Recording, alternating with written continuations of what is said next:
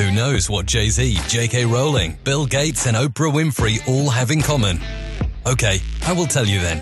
They have all overcome failure in one shape or form to go on to gain success in their respective careers. Welcome to My Perfect Failure.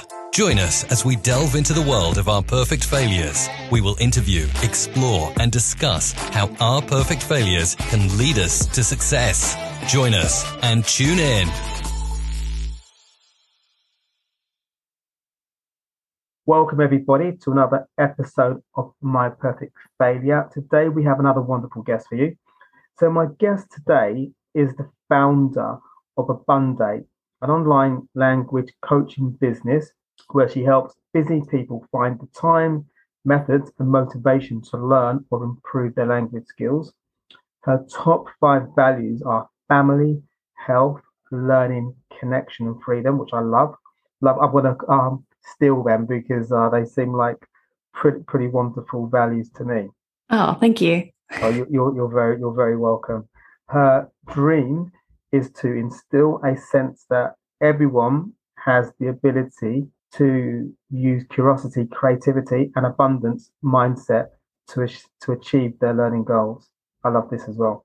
As a language and learning coach, she helps her clients to find their inner creativity and problem solving skills to face their communication challenges through bespoke one to one coaching, online group programs, and as a host on the Abundate podcast, which is wonderful. I've listened to this today. She draws inspiration from a broad background across design, startups, marketing, innovation, a bachelor's degree in psychology and linguistics, and her neuro language coaching certification. So, a very, very warm welcome to my perfect failure, Hedvig Sandbu. How are you? Thanks, Paul. Um, yeah, that was um, uh, lovely. I mean, uh, I wrote the bio myself, but a nice introduction. Um, excited to be here. Well, thank you for making the intro easier for me, for writing a lovely bio, and you've given me some things to steal, like your values. you know, you can't just steal values, you have to live by them. well, you can maybe check up on me in a week time, but I think I can. Yeah. You know what? I think I should. Family, I think I live by. Yeah. Learning, learning, learning. I think a bit because podcasting, I'm always learning. Sure. Yeah. I'm, I'm always keen to learn. Podcasting has really whetted my appetite to learn more by by connecting to amazing people like you. What what does connection mean? Um oh good question. To me, I think something that and again, I think, you know, I said you can't steal values because I think it is something you live by, right? It's mm. to me, I've always had a really strong sense of um needing to um connect with people in a genuine and just very honest way. Mm. And so I think it's about I've never been somebody who has like loads of friends, but the ones mm. I do have and the mm. people I've talked to, and even, yeah, people like you that we're just, you know, we're having our second mm. conversation mm. um, together today. Um, but yeah, just kind of, I think, I don't know, is it about no, connecting no, brains or? No, I, I think I get where you're going with that. It's, a, it's like having, because you can connect with people, but you, but you're not connecting with people if it's not genuine, if it's not heartfelt. If, yeah, if, like too much small talk uh, kills yeah, me, you know. Yeah, yeah, and if it if if it's like if it's for the wrong reasons and it's not heartfelt, then it's not really that you know that genuine heartfelt. Yes, I'm enjoying this. Yes, I want more of this connection. Yeah. It's like it, you don't get the same reward, like the feeling yeah, of like yeah, yeah, yeah, absolutely. It's it's kind of like that inner knowing when you have those wonderful connections. So yeah, yeah. so so I think I can rob that, and freedom seems pretty cool to me. So uh, yeah, so okay, yeah. So Hedvig, lovely to meet you for a second conversation. I loved, you know what, I loved our conversation, and I was all also really fascinated by what you do. And everybody listening will get a, you know, will will probably have a steer that you help people with language, help them, you know, I guess you'll expand on that in a second. But before before we, we, we get into that, I was keen to to understand how you came to actually, you know, having this uh, love of I guess it's a love of language, but having this relationship with language. Ah, that's such a big question. Um, how I came to have such a love of language. Um, I think it's um, partly it's something that it's hard to it's hard to understand where it came from exactly, but mm. I know for sure it also was encouraged by my upbringing and by my parents who um, you know when I was apparently I was very young um, to start speaking and start like mm. saying words and sentences and stuff like that. Um, and then later, um, my family actually, um, my parents decided to kind of temporarily for like two months move our family and another family that um, was a family friend, uh, friends of ours, to France mm. uh, for a couple of months um, when I was about eight or nine, I think. And so we spent these two months in France, and this was um, I grew up in Norway, so this is me living in Norway, and then we spent uh, a couple of months in France, and um, we we didn't go to school in France or anything like that, but we were kind of like this this strange Norwegian family um, spending time in France and just going to like the local markets and um, you know, talking to the locals. And mm. I remember spending time with this French um, girl who's kind of a neighbor of ours. And we didn't understand each other, but mm. we learned a couple of words from each other, I think. Um, and uh, I actually, uh, and this is a very Norwegian thing that most people don't know about Norwegian culture is that we love to do speeches when like we have a dinner party or something. Really? always somebody doing a speech for some like it's a very formal and weird thing. But so i held my first ever speech in french during that time. Just to make it easy. Yeah.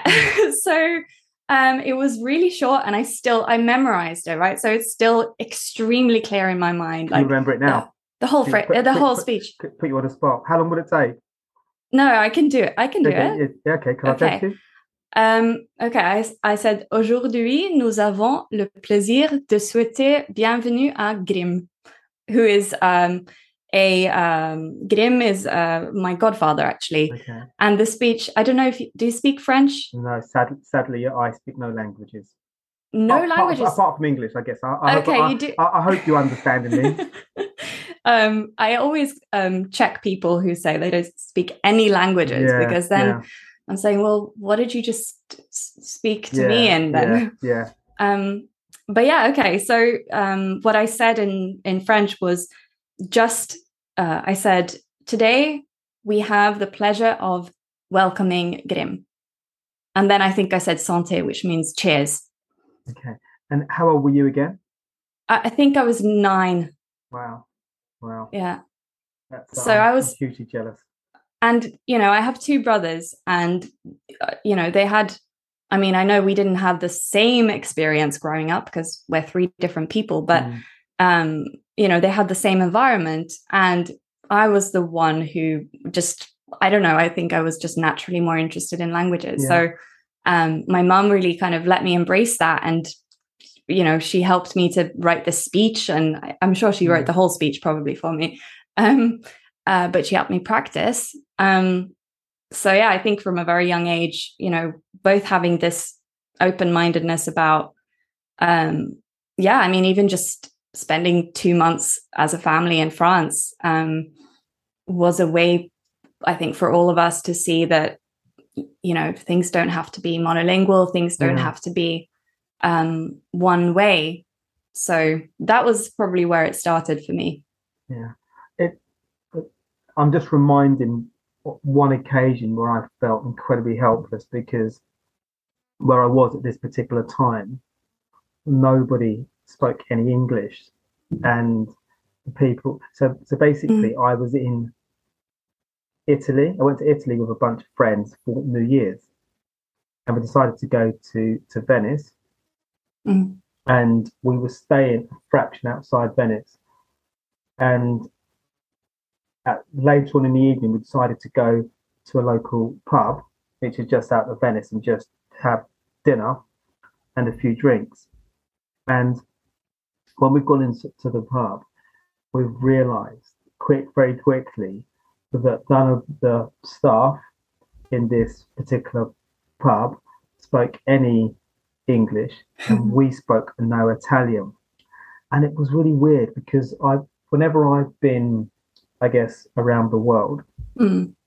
not that I've been to everywhere, but the places that I've been to, even when English isn't the the national language, there's always been like a nice proportion of people that speak English, so it's quite easy to navigate around the system. But this was the first time that potentially the people that I was with as well. I don't know that because you know everyone will have their own story, but we all it it was kind of like we communicated just by pointing, and there was humour because I think we found it quite humorous that um I- you know the Italians didn't and we did that we couldn't that we didn't speak each other's language and we were just having to gesture and it was you know and we had a randomly we had a lovely evening but it did really make me aware of how limiting and how how limiting you can feel you know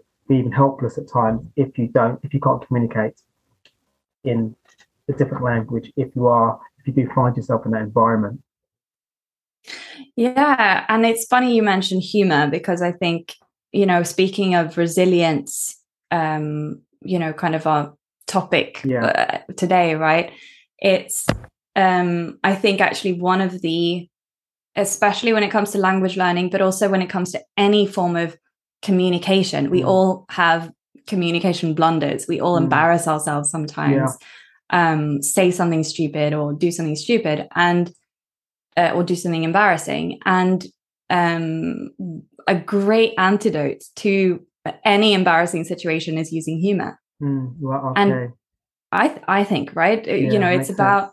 being able to almost like um like yeah, diffuse the situation by being able to laugh at yourself Mm, um being able to laugh at the whole situation together almost like that sounds like what you guys were doing with with these italians you didn't understand each other but you could laugh about Mm. how you know you were just you know using body language and Yeah. pointing and and you made it work yeah, yeah, we can't, yeah, we did, and we had a, a lovely evening, and they were, you know, really lovely people, and, and it was kind of didn't it didn't impinge our evening too much, but it was just the, the fact that we realised that, you know, the inability to speak a language, you can you can feel vulnerable, but you still but it still just didn't taint our evening too much. Um, um, sorry i was I was just reminded. Uh, it's it's sort of a very timely. Um, I, I just added a book to my reading list today, and it's a book. I forget the title of the book, but it's by a psych psychologist and linguist called Frank Smith.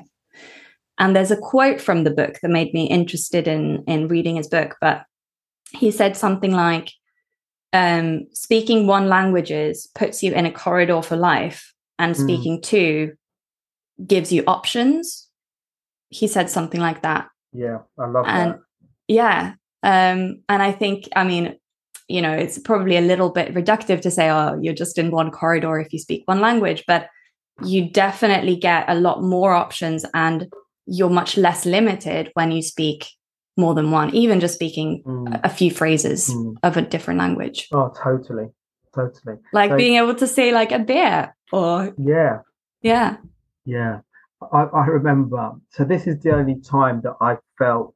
So I'm probably, you know. So basically, just everybody listening. The title of this podcast is "How Learning a Language Can Build Your Resilience," and th- this story I'm, I'm going to share with you. Just a very- hmm. it's it's not a significant story, but it it it kind of is one episode where I used spoke a different language or attempted to speak a language which I wasn't familiar with, and I had fun with it. The rest of the time that I be I tried to learn a language when I was at school or even with people and try bar in the Italian scenario where I've I've always found it really embarrassing and quite self-conscious. But years ago I went to Thailand with just to meet some friends who were traveling. And I forget where we were. It might have been Koh Samui or or Phang-Yang. I can't remember exactly where I was because I was moving around. But I kind of embraced the idea of communicating to the locals because in order to buy things, lots of markets there. Yeah. So to buy things, you kind of barter.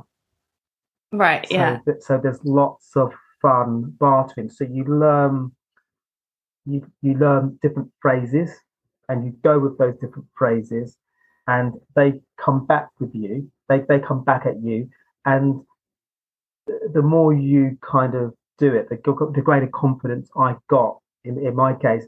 And then sometimes you would be when you when you would I guess getting that confidence, sometimes they would add more to the conversation, extend the conversation, which was way beyond my ability. And they were like, mm-hmm. "You speak Thai," and I was like, "No, no, I don't." but uh, but but that was maybe the only time in my language, in my non-English language relationship, where I've just had fun with it, mm. and and I enjoyed the engagement. But if I go to another country and, and try to do it since, I've just always felt self-conscious. Mm. Can I ask what what do you think what it was about that time in Thailand that made you feel less self-conscious? You know what? I think it was because I was on holiday and because the Thai people were so nice. Mm. I think that I don't I don't I think this is probably about more about me than anybody else. I just felt that there was no judgment I wasn't being judged. I wasn't particularly judging myself, and I and I think I approached the idea of having fun with it as opposed to as opposed to putting something on the line like my feelings or embarrassment. That would be mm. the, the difference that I can think of as I'm talking as I'm trying to explain that to you. It sounds like maybe that um uh the, whatever kind of mindset you were in or whatever mood you were in that mm. kind of holiday mode yeah. um where you weren't worried about judgments you weren't mm. worried about embarrassing yourself maybe um that i think that is the perfect mindset to be in when you start learning a language mm. right because it means that you're not overloading your working memory okay um so I, I, I studied psychology, um, and I think anyone who studied kind of like very basic psychology will know that our working memory is extremely limited, right? We only have something between um, uh, four and I think it's between four and nine different chunks that you're able to hold in your memory or in your kind of in your mind's eye almost at one point in time. Okay. Depending on how much you've practiced, mm. you can get up to probably nine. But so if you're if you one of those chunks is worrying about making mistakes, mm. the other chunk is um thinking about what the other person's thinking of you or yeah. like what they're whether yeah. they're judging you or not then you're already taking up a lot of like mind space mm. essentially with all of these kind of unnecessary things yeah. that aren't helping you and then you're trying to figure out oh but the grammar and the words and the uh, you know which you're already doing anyway. So the more you can relax and kind of reduce that mental load the easier and the more confident you'll feel as well because you'll just be having fun with it. Yeah. So th- that description you just described is me. Too many chunks trying to do trying too many to, chunks yeah. Yeah definitely trying to thinking about embarrassment trying to get the pronunciation on point mm. all those things, and it and, and it makes me anxious. Yeah. There's there's something that you said which I love, which I I, I think I might have found this on your on your website or, or some of your literature. Um, your mission is to make language as normal as breathing. I love mm-hmm. that. Yeah. I love that statement because you know I I hope when I was at school most of my peers. I think we, I think we had the option of studying one a language, either French or German. And then when we got to our options, we were allowed. We you got the opportunity to drop them. So when you got to about fourteen, then you had to knuckle down to do all our exams. It was considered an option that you could take on, or you could choose a different option. And mm. most of my peers uh, dropped languages, and most of us, when we meet up sporadically, wish that we hadn't dropped the language. Mm. So, so I love that idea of just making the idea of having an additional language just a you know par for the course thank you i mean uh, i i i love that that resonates with you and um, um, I, I really mean it because i think that the more you can find ways of and i i, I don't think this just means for a foreign language but also for your your first language. Like the more you can kind of embrace this state or this acceptance of constant learning and constantly developing your communication skills which at the end of the day that's all language is right? It's about communicating um, and understanding other people and mm. communicating with other people right um, and the more you can kind of embrace first of all that language is fluid anyway mm. you're not going to learn anything perfectly because tomorrow there'll be a new word in the, in yeah. the dictionary or you know mm. um, it keeps changing so there's no um, and of course your podcast is called my perfect failure um, but there really is no perfect uh, language speaker like you mm. can never master a language to perfection yeah um, yeah. which is so we we like that idea of perfection, mm. don't we? Yeah, perfection. Yeah, is perfection gets us into so much trouble. Yeah, it does. It does, and it, it's it, it's so it's like I don't know, like you're trying to make a perfect circle, mm. but there's always going to be um, little like offshoots and mm. blobs here and there, and and that's part of the beauty of of language. It's always mm. going to be yours, and you're not perfect. Mm. No offense. Yeah, well. Not even you. Not even not even me. After all these failures. Uh-huh. Um, but I like that's an interesting analogy though around because I think we do when we approach something, we think about that idea of I'm not going to be perfect, so why you know why even bother? Or it just creates you know maybe not not even bother, but it just creates creates the anxiety already because yeah. we've created this real sort of summit of perfection, which, like you said, is not. It's kind of like not realistic. Have fun with it and then and embrace it. Yeah. Can, can, can I ask you around? So, in terms of you actually teaching, you know, your clients to learn language, why did you start? Because you were obviously, you know, I, I know from researching you, you were working in a startup Mm. And you know, so so what was the what was sort of the push that thought, you know what, I'm actually going to I love languages. I want to teach people. I want to remove the anxiety that I know the majority of people that you know don't speak more than one language have. What mm. was the push that you what, why you decided to do that? Um so I would say, in a way, uh, two two different things sort of probably pushed me in that direction. One was that, and this might sound a little bit kind of woo woo, but it it I think it had always felt like a bit of a calling to me, like working with languages. I always knew I wanted to work with mm. languages, mm. and when I was eighteen, I tried. Um, I, I that was my first time trying to be an English teacher and I really hated it. I didn't like mm. the the way that I uh, was I was sort of volunteering in a school and being like a teaching assistant for uh, kids between the ages of uh, something like six and twelve, and I felt like I was also 18 right but mm. I I didn't I didn't like it and I kind of dismissed language teaching back then because in a way, I think I just limited myself by the idea that that was what language teaching was. And it didn't occur to me until much later that language teaching can be so many mm. different things and it can be, it can work in so many different mm. ways. Um, so that was one one thing was I always just wanted to work with languages.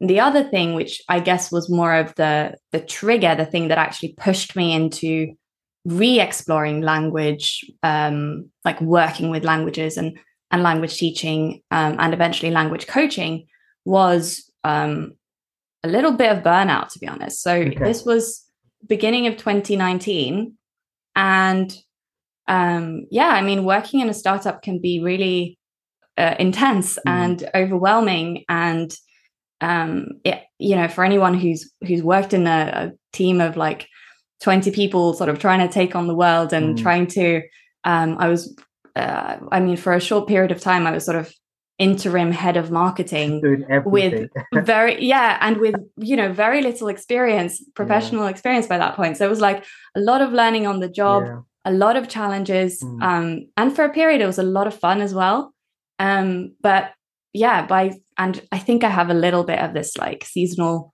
affective disorder mm. like mm. I, you know i'm not diagnosing myself but i just know that in january february i'm like a little bit more down yeah um so it got to kind of yeah end of january of 2019 and i was just like i need i need a break mm. i took a month off work um and i just kind of explored so i took a very quick um, course in uh, teaching English as a foreign language over a weekend. And I really loved it. so that's where that kind of shift um, happened, where I, yeah, kind of came. Okay, amazing. And then you saw it as an idea. It's it, so it was a seed planted. I guess the seed was planted years and years ago, but mm-hmm. I guess another seed was planted, and you thought there's something going on here. Um, do you mean with language coaching, or do you mean with um, what? I, I, guess I mean as a career move, as making this your career, and, yes. and teaching people as you know there was the, you know there's obviously a need you've got the skill set, you love languages. It's mm. kind of like a calling. Yeah, I mean, it it definitely was planted, you know, before I was a conscious human being, probably. Yeah. Um, and it definitely also, you know, I I I guess you could say I kind of watered the seed a little mm. bit when I studied um, for my bachelor's degree in psychology and linguistics. I got to kind of learn a lot about um, linguistics and language uh, languages around the world and how different. Uh, this is, sounds it's going to sound very boring to anyone who isn't a grammar nerd, but I got to learn about different kinds of grammar and wow. different language patterns around the world. Um, and and also things like sociolinguistics where you know you're looking at how language informs our identity and how we express our identity through language or identities i should say because we have many identities mm. um and and yeah and and i think just you know after university um like i said i did at the time i didn't think i wanted to be a language teacher because mm. i'd sort of tried it um, yeah. So so that was where I needed a few more years to uh, explore. Yeah, just do different things yeah. and enjoy working in a startup for a while, which was definitely extremely interesting. And uh, I won't say I'll never go back to a startup type of j- job, but uh, for now, I'm really happy here. So. Yeah, they they say you know we, we you know we should never we, ne- we never say never but mm. i think you made the right decision because i know so many people have hang-ups about languages so mm. i hmm. think what you do is you know wonderfully valuable you know particularly listen to your podcast which you know we can talk about that in a second but also obviously from the one-to-one stuff that you do so can i just ask a question around so you focus on language and your language and learning coach and Yeah. you're a neuro neuro learning coach as well. Is- is- Yes, are, are uh, they one and the same thing, or is it you combining these two elements as part of your coaching for your clients? Okay, so um, neuro language coaching is my training. So Okay. that's the qualification, and it's a, certified and accredited Mm. qualification that I took in 2019. And so this, in a way, that's the foundation of um, how I started my my language uh, teaching career. I I, I was kind of teaching online for about six months, and then I took my Okay. neuro language coaching certification. Um, and it combines coaching, so kind of principles from life coaching, like goal setting and Mm. um, uh, kind of asking questions and empowering the other person, the coachee, um, to find their own, to solve their own problems in a Mm. way, helping them to find their own confidence. And it also combines, uh, it, so it combines that with um, language learning and with um, a little bit of knowledge around how we currently understand modern neuroscience. So, how we understand how the brain works Mm. and how the brain learns new stuff. So we know that as adult learners, one really important part of learning is connecting anything new that you're taking in. You have to connect it with something you already know. Okay. So if I was going to Okay. teach you Norwegian, for example, I would constantly be checking with you and asking you, okay, so we've learned this word hei in Norwegian, which means Mm. hello Mm. how does it compare to english and checking with you that you're building you're you're not just coming with like a blank slate like Mm. um like a sort of baby with Okay. that's not how the brain works Yeah. the adult brain works Mm. so building on it yeah Is, it- is it kind of build an association so you can? It kind of makes sense to you. You're you're able to associate a word with something. Yeah, so building associations, uh, definitely. Also, just um, kind of engaging Mm. different parts of your brain, w- like while you're learning something new. Because if you're just going like I say hi, and then you repeat after me, and then that thing is gonna be almost like in a in a, its own little box in your Mm. brain um, instead we want to integrate it so we want to integrate it with emotion we want to integrate it with Mm. different associations like you say right so Yeah. Okay, that makes sense. And since you've been coaching uh, your clients, what are you seeing a, a particular type of individual coming? Are, are people coming because they want to? There's a work requirement or opportunity where they can maybe, if they can speak Spanish, if they might be able to get to take on a Spanish account where they travel, or is it pure curiosity? Is it people trying to do it because they they want to do some exams on it? Are you seeing a trend there, or is it a blend of everything? um it's definitely there are definitely trends i mean um my uh main my main kind of uh, like body of learners that come out uh, come reach out to me are people who are looking to learn for work. So yeah they they need uh for example english. Um i Mm. teach english and norwegian. And so you know a lot of people need english for work. Um they might already be using english at work Mm. but it's not their first language. And so they want to build a few specific skills they want to practice a few specific skills like doing presentations doing small talk is actually Mm. something that can be really um awkward Mm. um i think anyone actually even just native speakers can find small small talk quite awkward Yeah. but um especially for non-native speakers it can be a thing that um yeah can like we talked about before right it can um increase some anxiety um which of course makes everything much harder um and then the second uh kind of maybe slightly smaller group of people that um use my services are people who who use it for travel yeah Mm. so um who want to be able to yeah go to um go to uh, go travel the world, and mm. actually mm. English is a language that, like you said, most places you'll be able to find people who speak English.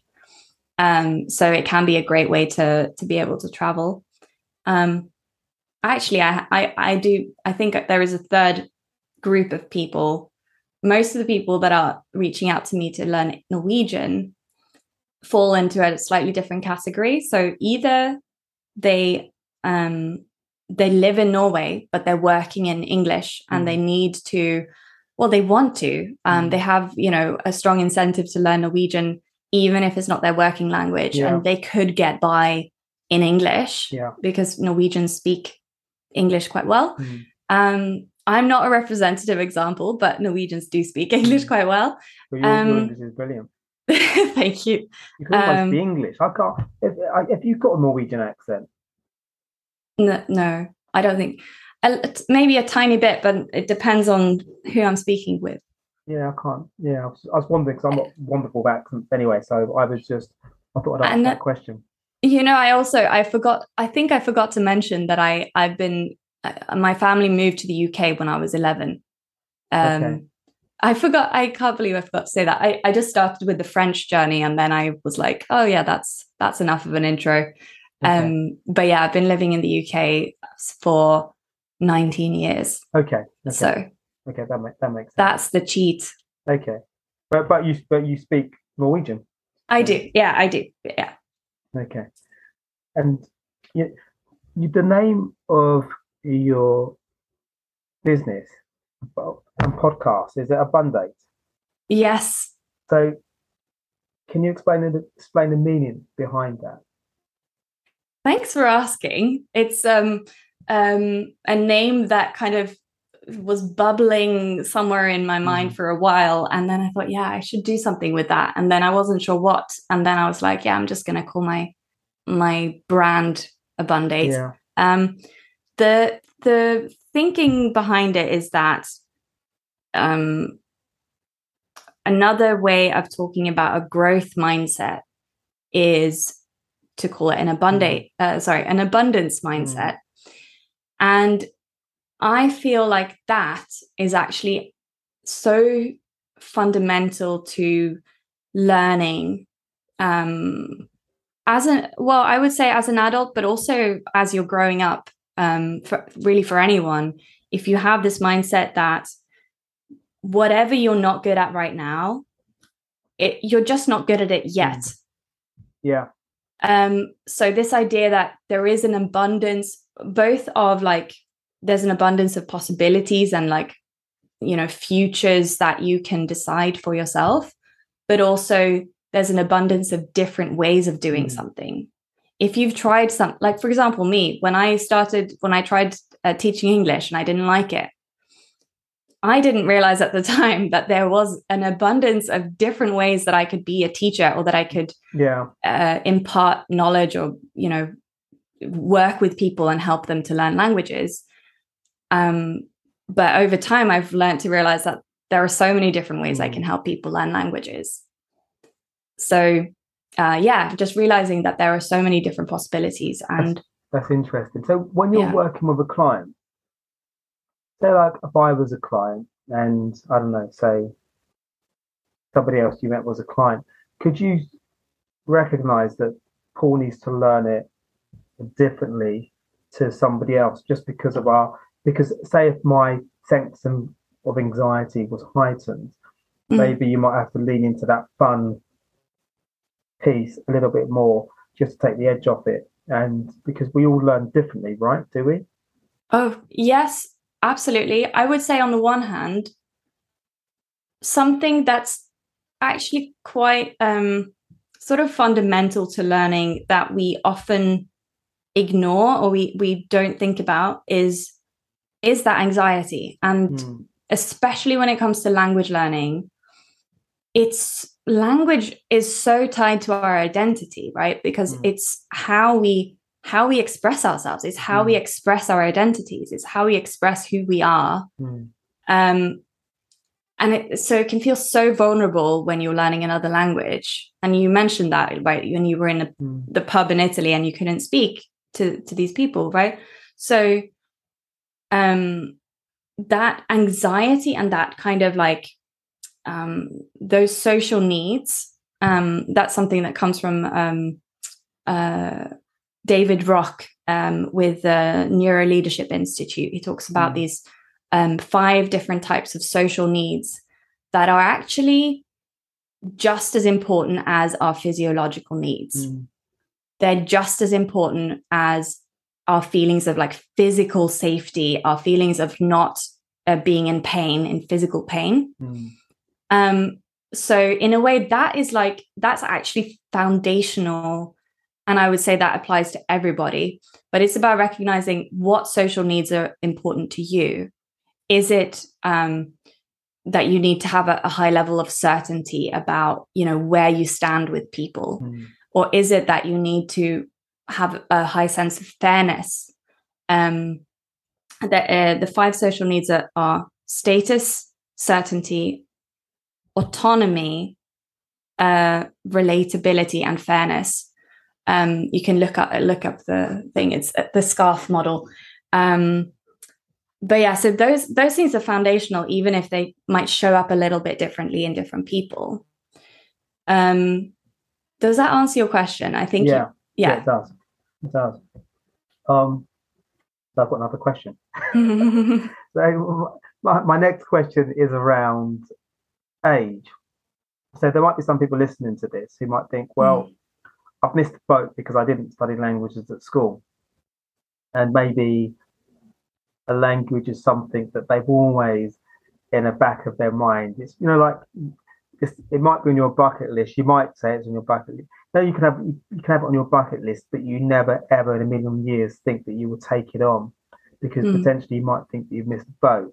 What would you say to people listening who think actually I've left I left school a number of years ago, languages have passed me by, you know, my brain just doesn't work that way anymore? Um okay, the first thing I would say to them is you already speak one language you've mm. already learned the hardest part of learning a language. Because actually the hardest part of learning a language is um, kind of the um, i think we call it paralinguistic features. So things like um, understanding and you you can hear this if you listen to a conversation uh, in a different language or you listen to a podcast in a different language usually you can tell let's say who's interviewing whom Mm. Like who asked a question and who's answering. You can, you know, you can recognize um, the sounds and you can try to imitate them. That's something that babies are learning and they work their asses off. You know, babies, yeah. they're the ones doing the hard work. You've already done all that hard work. You've uh, got the mobility, eh, you know, in your jaw and uh, with your mm. tongue and your uh, lips to create different sounds. So actually, like when people say, "I, I, it's too late for me. I'm too old," actually, you've already learned like the mm. actual the the hardest part. You've already got. Mm. And the second thing is, um, I think one one thing that does get harder with age. I don't want to be like, "Oh, it's amazing. You can learn anytime." The one thing that does get harder with age is pronunciation and getting like that perfect native speaker accent. Mm. And that takes just a lot more practice and a lot it's still possible and there are you can look it up there are lots of um, people out there who have um, if you look at um, uh, a polyglot uh, which is somebody who's learned a lot of languages called benny lewis he uh, learned his first foreign language at the age of 21. Okay, so he wasn't like in his 50s, but he spoke no other languages. And now he speaks some like 10 plus mm. languages with barely any accent, you know? Really? Yeah. Um, so there are loads of examples of people um, who are learning, uh, who started learning languages late mm.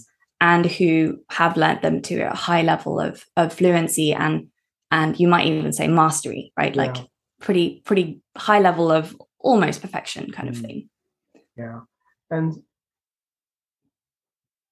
like for, you when you learn languages say if you were going to learn a language you don't speak, I'm taking it you would apply.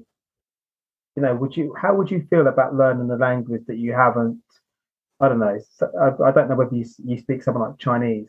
If you mm. were going to learn something like Chinese, would you adopt some of, the, I guess, the principles here just to take the edge off it for you and, and mitigate fear and all the anxious things that you know oh yeah. about? Definitely. So um i have learned uh, little bits of mandarin chinese. Oh, wow. Um i, I but uh, saying that i've forgotten most of it. I i mostly because actually what i realized with with mandarin chinese is that i what what works for me or what i found really fascinating is the um the actually there is a little bit of logic to the writing system. Mm. So like you have this little symbol that means like a person and then most signs related to something to do with people will have this uh, little person sign in this in the corner of the the symbol so kind of like figuring out that logic but so for me the key is actually just finding what i find interesting and what i can kind of play with yeah. in another language. Um, in French, um, when I was well, I uh, I mean, I started early with exposure to French, but when I was really trying to practice and and learn it properly, I really got into like Belgian mm. hip hop. really? so really? yeah. Um, and I, I, mean, I love, I think rap and hip hop is such a fantastic, um, because I'm a bit of a language nerd, I think it's just mm. a great artistic expression and uh, such a creative use of, of words and rhyme and all of that kind of stuff. So that's what fascinates me. But just finding stuff that you that resonates with you. If you like to dance, find some great, you know, dancing mm. tunes in Korean, you know. Mm. If you um if you like poetry, find some great like mm. uh, Portuguese poetry or whatever, mm. right? So try to find something where you like your heart is in it your mm. heart emotionally um, and maybe even something from your past like from your childhood that you can bring in so you're you're falling in love with the language as you're learning it before you learn it even yeah i, I listened even better. to i listened to one of your episodes on your podcast which i thoroughly recommend to everybody listening by the way really enjoyed it with i think it was with kamara marie Oh yeah, yeah. And and I think I'm sure she talks about, you know, that that relationship of dance and like it's salsa. Yeah. Relationship, that relationship with language and dance and how she uses that, which I found really. I will probably have to listen to it again because uh, you know sometimes you it's it, which I I love about podcasts because it's like watching a film. If there's a film you enjoy, when you watch it a second, third, and fourth time, there's always different bits that are equally wonderful that you hadn't picked up on a previous occasions. And the same same for me when I like True. a podcast, I will listen to it not just once, I'll listen to it a couple of times. But that mm. was really interesting. Yeah, um, I, I love I love her work. She's created a whole um, you know business around learning Spanish through dance. Mm. So yeah, I think that's fantastic. Yeah, absolutely, and I, I really enjoyed that. And have you heard? So actually, I wanted to ask about. So when you are working with clients, mm. do you focus on speech and grammar? Because I would have fear around both. I was going to say one, but I've, I've, I realise it's both. well, um, well, actually, I think this takes us back to the uh, previous question that I might not have answered properly, which was, you know, do you do you how different are different clients and and the mm. needs of different clients? And really, the answer is that different people have different needs. Mm. And the thing about coaching compared to teaching is that it's very client led. It's mm. led by the learner and by what they would like to work on. So if they say, oh, I'm, you know, please help me with my pronunciation, because when I try to say, um, uh, like when I try to say like the the w sound in English, yeah, uh, I struggle and it comes out as a v sound, mm. right? So then we can work on that and and we'll you know we'll do lots of like silly exercises where we practice the different sounds and we figure out where the tongue is in the mouth and the uh, stuff like that.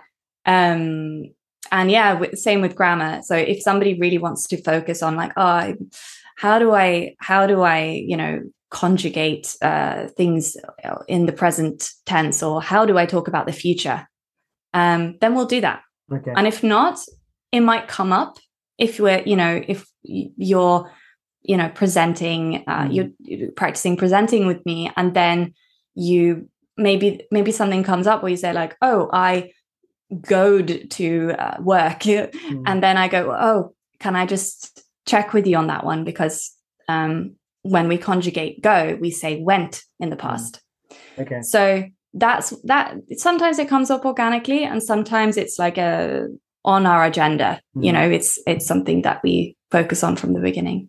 Okay, okay. Getting towards the end now, but sort of a couple of questions. So, I remember when I was a kid growing up, and I talked about languages with my uncle. Hmm. He talked about everybody should learn Esperanto, which I believe was a a language that they wanted. I, I, I, don't think it ever took off. I don't know if anybody ever speaks it, but it was was it meant to be like an international language that everybody spoke. Yes, and it. I don't know how many. Uh, there's some few tens of thousands of people who speak Esperanto actually really? today. Um, if you, uh, I've been to uh, a couple of um, you know polyglot conferences mm. and and multilingual conferences and things like that where uh, Esperanto is uh, something uh, people people learn. I think really? it's something. Yeah. Um, I I I don't think I'm the right person to ask about this. I know a lot of people feel still feel very passionately about Esperanto and because it's a constructed language, mm. it was also created to be quite logical and easy to learn. Mm. So um, it can be what I hear is that it can be a great language to learn that will make other learning other languages more easy. Okay, that's later. That's interesting. Um, I would say though, my advice to anyone considering learning a language is try to learn a language that where you, you there's something that speaks to your heart, mm. like something with, whether it's to do with the music or the food, or mm. you really want to travel there and you want to, or you, the people are really mm. lovely, mm. like Thai for you, right? Mm. you found it easier to to learn Thai, maybe partly because of the people. Yeah, it so, was enjoyable. The food, the yeah, you you're constantly engaging with people because you're you're navigating down the streets and and there's just the the uh, the geography or the architecture of the places. It was just you know you're like that. So it's and and and the people they're inviting mm. and they so there was I think there was curiosity for me, curiosity for them, and yeah. it was just um yeah, and also I, I think there was no. I think sometimes when you, and I think this is probably more about me than people that that I've connected to. But sometimes you think that when you're trying to talk to somebody in their language, that they're judging you, but and probably they're not. You're judging mm-hmm. yourself probably. But in Thailand, I just didn't sense that. But it might have been that you know I might have had a beer in my hands or something while I'm talking to them. So that that potentially um, negates that feeling. But yeah, there it, it was a, definitely a different experience for me. You know, actually, um, you saying that reminds me of something which I think can be can be really helpful when you're learning a language is um you know go somewhere or or if you if you have the option of choosing a language to you know you, you're not just being forced to learn one language or the other but if you have the option to choose what language, mm. um, actually choosing a language that isn't French or Spanish or really? Italian might help because um, the speakers, like for example in Thailand, they don't expect you to speak any Thai. Mm. They don't expect because they're not used to mm. people coming and speaking Thai. They're used to people just speaking in English when they're tourists. Mm. So um, for example, I went to this is you know really quite untraditional, but I went to Canada to learn French, even though I live in the UK. Yeah. Because it wasn't the only reason, but I realized what a lovely kind of uh, consequence of me going to Canada was was that nobody was expecting me because I already spoke English. Nobody was expecting me to speak French, Mm. but because I did, and I just made a little bit of effort, everybody was really encouraging. Oh, really? Whereas if you try to speak French in Paris or many places in France now, people will switch to English. They'll, you know, they will kind of maybe look down their noses at you a little bit. Mm. Um, which I don't know if maybe you had the same experience in Italy. You know, in Italy, to be fair, I don't think they turn their nose down at us, but it was different from from Thailand. It was it was markedly different from Thailand. From hmm. Thailand, it was fun. It was just a you know it. There was patience. There was engagement. It was it was just a different dynamic that just made it fun, and it didn't put you off. So any faux pas in terms of pronunciation or or confusion around what I was trying to explain, it kind of didn't matter because of of that encouragement that they gave me.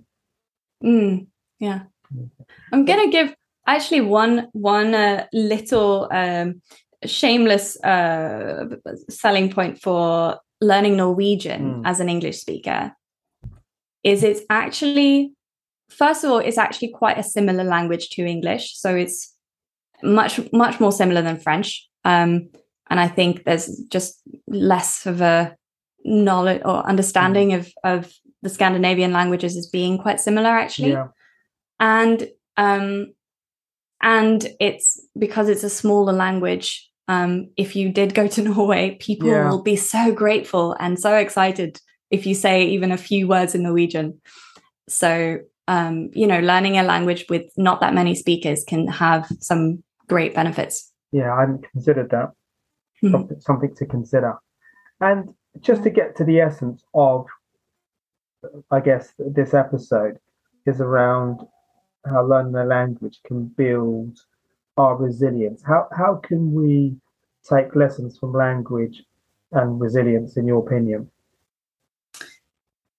I think in a way, um, because resilience obviously is something that you that can be helpful in so Mm. many different situations. Um, but I think that resilience from a as as you if you learn it from learning languages, it can be a really um, uh, almost like kind of a controlled way of learning resilience because um, it's not necessarily in um, professional setting where you you know uh, making a mistake might be at the expense of um, well in worst case scenario the expense of your job but you know at the expense of uh, the success of of a project or something. It can be in a much more controlled and kind of safer environment.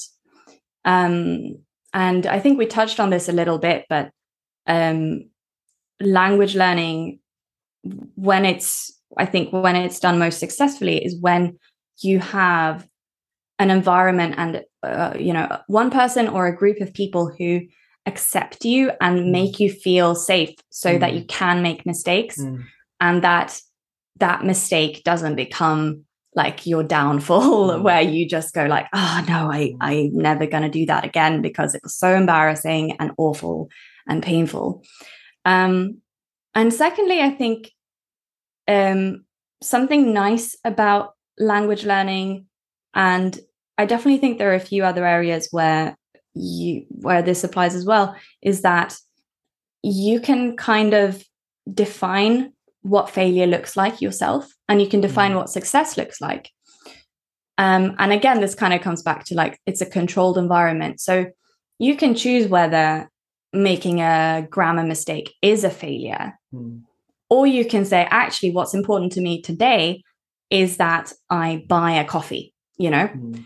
um, and if you manage to buy a coffee that's success Mm. even if you made mistakes even if uh, even if you embarrassed yourself right so you can kind of choose Um, but I think, I guess it's about uh, kind of awareness of what the problem is um, that helps you to find what you need to focus on and what you then choose to let go of and letting go of that perfectionism mm. yeah. as well. Yeah, absolutely. No, totally makes sense. And because I guess that when we make a mistake, we've learned something. There's an awareness that that actually, you know, I guess it's the way that we frame it. We we frame mm. it as actually, I know, I I know that my pronunciation wasn't great there, and that's an opportunity. The next time, I can tweak that. It's like when I asked how to pronounce your name.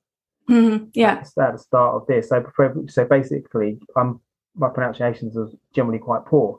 So at the start of every episode, if it's not, if name's not Paul Padmore or something really simple, I'm like, how do I pronounce your name? Mm-hmm. Just so, and I, and I don't always get it right, but then you know it improves over time. Um, so I actually, yeah. So you you you said one thing which which um was that when you make a mistake, you learn you can learn from it. I think actually sometimes, and and this can be a frustrating thing with mm. language learning, is that sometimes you can make the same mistake even when you know it's wrong. Mm, oh, really? Yeah, and and I have you know learners come to me and say that they they know how to use the English language, for example, but um, yeah, when they get nervous, when they get stressed, all of that language knowledge kind of falls by the wayside, and that's when that's when actually working on yeah it's it's more about working on reducing anxiety taking a breath and relaxing yeah. and, and stuff like that but you know ideally i think we'd like to think that um, you make a mistake you learn from it and then you won't make mm. the same mistake again but actually i think some of that like resilience learning is about actually also accepting you can make the same mistake again but if you keep making the same mistake, consider whether the problem is the mistake itself or something else. Okay. And what might the mistake, the something else be? Might that be anxiety? Often, yes. Okay. Often it's either either either anxiety or, or stress related. Mm. um I yeah, or maybe it's something else but mm. usually i think anxiety and stress yeah okay is that and if it is anxiety or stress is that where you might adopt breathing sort of take in a moment to maybe to breathe or what, what could you do to mitigate that or if anything um yes um usually taking a breath uh i, I think you, taking a breath always mm. helps because it helps you to well bring oxygen mm. to your to your mm. brain for one thing and just that's what breathing you know helps us do right but also it helps us to um and you know ideally you want to be in a situation where you can ask for that moment mm. and just say oh i know how to respond you know if somebody's asking you a question and you you're not sure how to answer you you know just being able to say oh um oh uh, that's a great question um, I just need a moment uh, mm. to, you know, gather my thoughts and think about how to say this. Um, so yeah, giving yourself a bit of permission to say that I, you know, you have, and going back to this, you have all of these mm. language skills. It's mm. just about um, acknowledging that you can both be really good at language and need a moment like yeah. and be flawed at the same time yeah. and make mistakes at the same time okay amazing amazing so for people listening or where so people listening that are keen to learn more about you your podcast maybe there's somebody that is thinking i need to speak to Hedvig around a language they're keen to learn english or or norwegian or something else what's the best way for them to con- connect with you yeah, so um, the best way is actually just to, um, you can go to my website, which is abundate.org. That's A B U N D A T E dot org. Um, or you can find me on Twitter, LinkedIn, um, uh, Instagram. Um, I'm Hedvig Sandbu, uh, the only Hedvig Sandbu in the world, I think. Really, so, really. As long as you spell my name right, it's it's fine. Um, Amazing, unique. I knew you were you, you were unique. and uh, and of course, like if you're just curious about what I do, you can also just check out my um, podcast, which is the Abundate. Uh, it's actually sorry, it's not the Abundate podcast. It's called Abundate. Mm. Learning a language is not what you think. The, the, podcast is brilliant, and I haven't subscribed, but I will subscribe after this. I just haven't had time to subscribe, but I will subscribe because uh, it, it it's it's just wonderful content, and uh, a, a language is a little bit of a one of those fear factors for me. So um, I'm keen to listen to more of your uh, wonderful podcast. There's a recurring question that I have on my perfect failure, which is if you could invite three inspirational people for dinner, then they can be alive or they might be people that are not with us any longer. Who might you invite?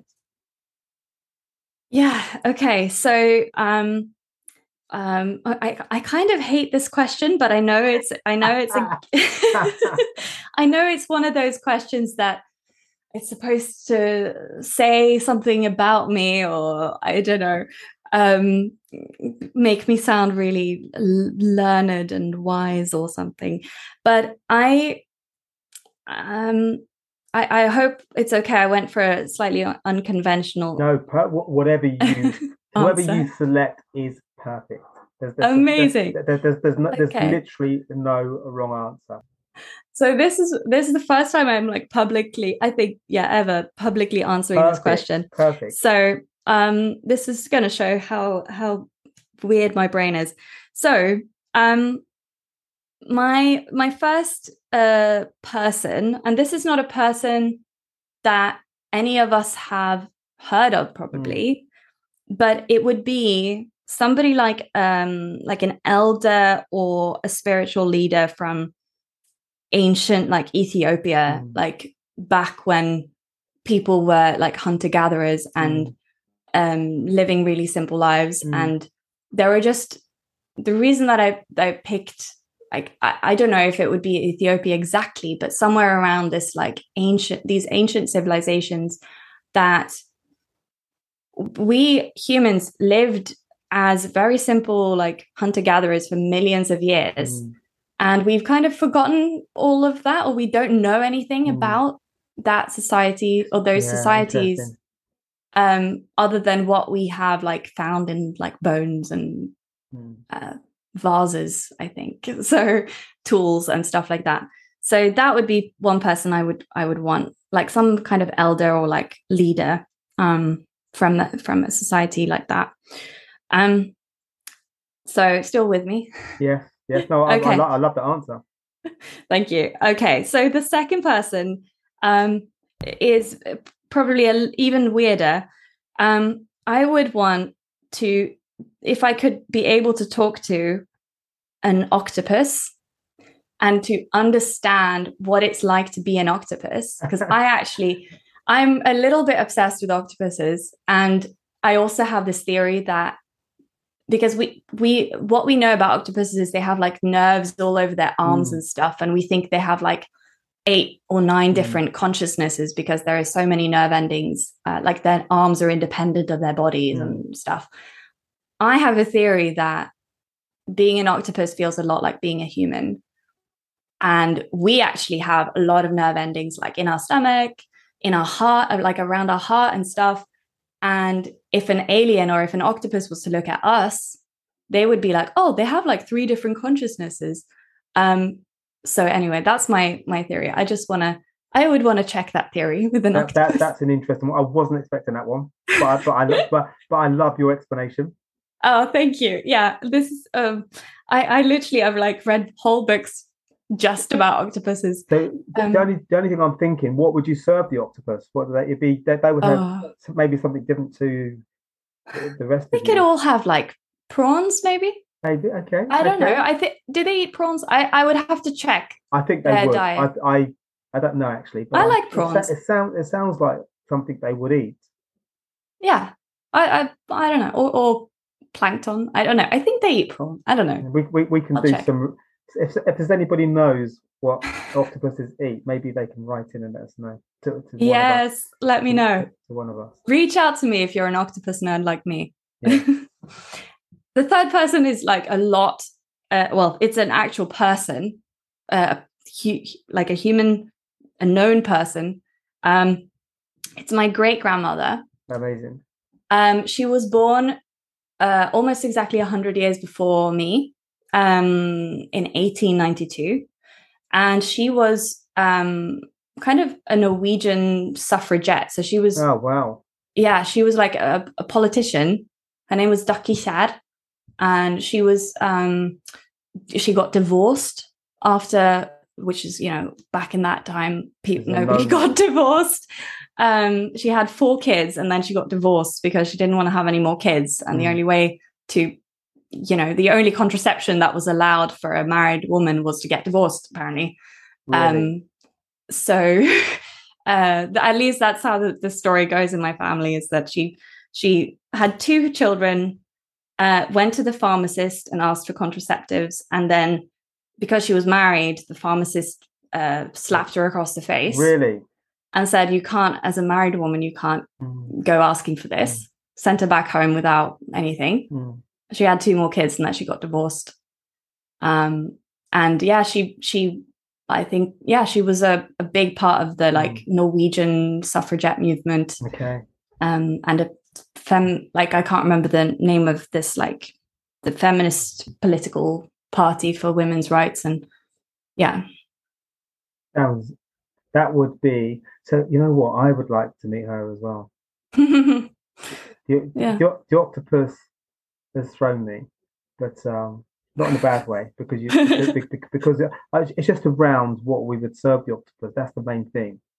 Yeah yeah. because you want everybody to have the same cuisine so we, we, I think we need somebody to contact one of us to, to if they're an aficionado of, then, of octopus. Yeah, then then then we'll have a good steer on that. But yeah. um, I, you know what? I think I could talk to you all day. um, it's and I've learned so much, and I love what you're doing. I think it's really, really important what you're doing. I can't emphasize that enough. When I was researching what you do, because I, I know there's so I, I have conversations periodically with people who you know have a you know have that wish factor. I wish i spoke another language. I wish i could speak this mm-hmm. language. And there is a genuine fear about that. So i love the way that you're the fact that you're removing that making language normal. Like i love your quote around making it as normal as breathing i think that's that's the way that i you know, that's where I would I love to see language. So thank you so much for being a guest today, my perfect failure. Thanks, Paul. I've had so so much fun. Okay, thank you. And hopefully we can do something again. We can maybe have some a follow up on on the octopus and some of the people that you're taking from, I guess, from a blank canvas, and you're giving them the language skills to equip themselves and move forward. Yeah, I'd love that. Okay, fabulous. And thank you everybody for tuning into this episode of My Perfect Failure. You can find me at www.myperfectfailure.com and please look out for the next episode of My Perfect Failure. Take care for now. Bye. Thanks for listening to My Perfect Failure podcast. Be sure to visit www.myperfectfailure.com to join the conversation. Subscribe to our podcast on iTunes or Google Play. Look out for our next episode.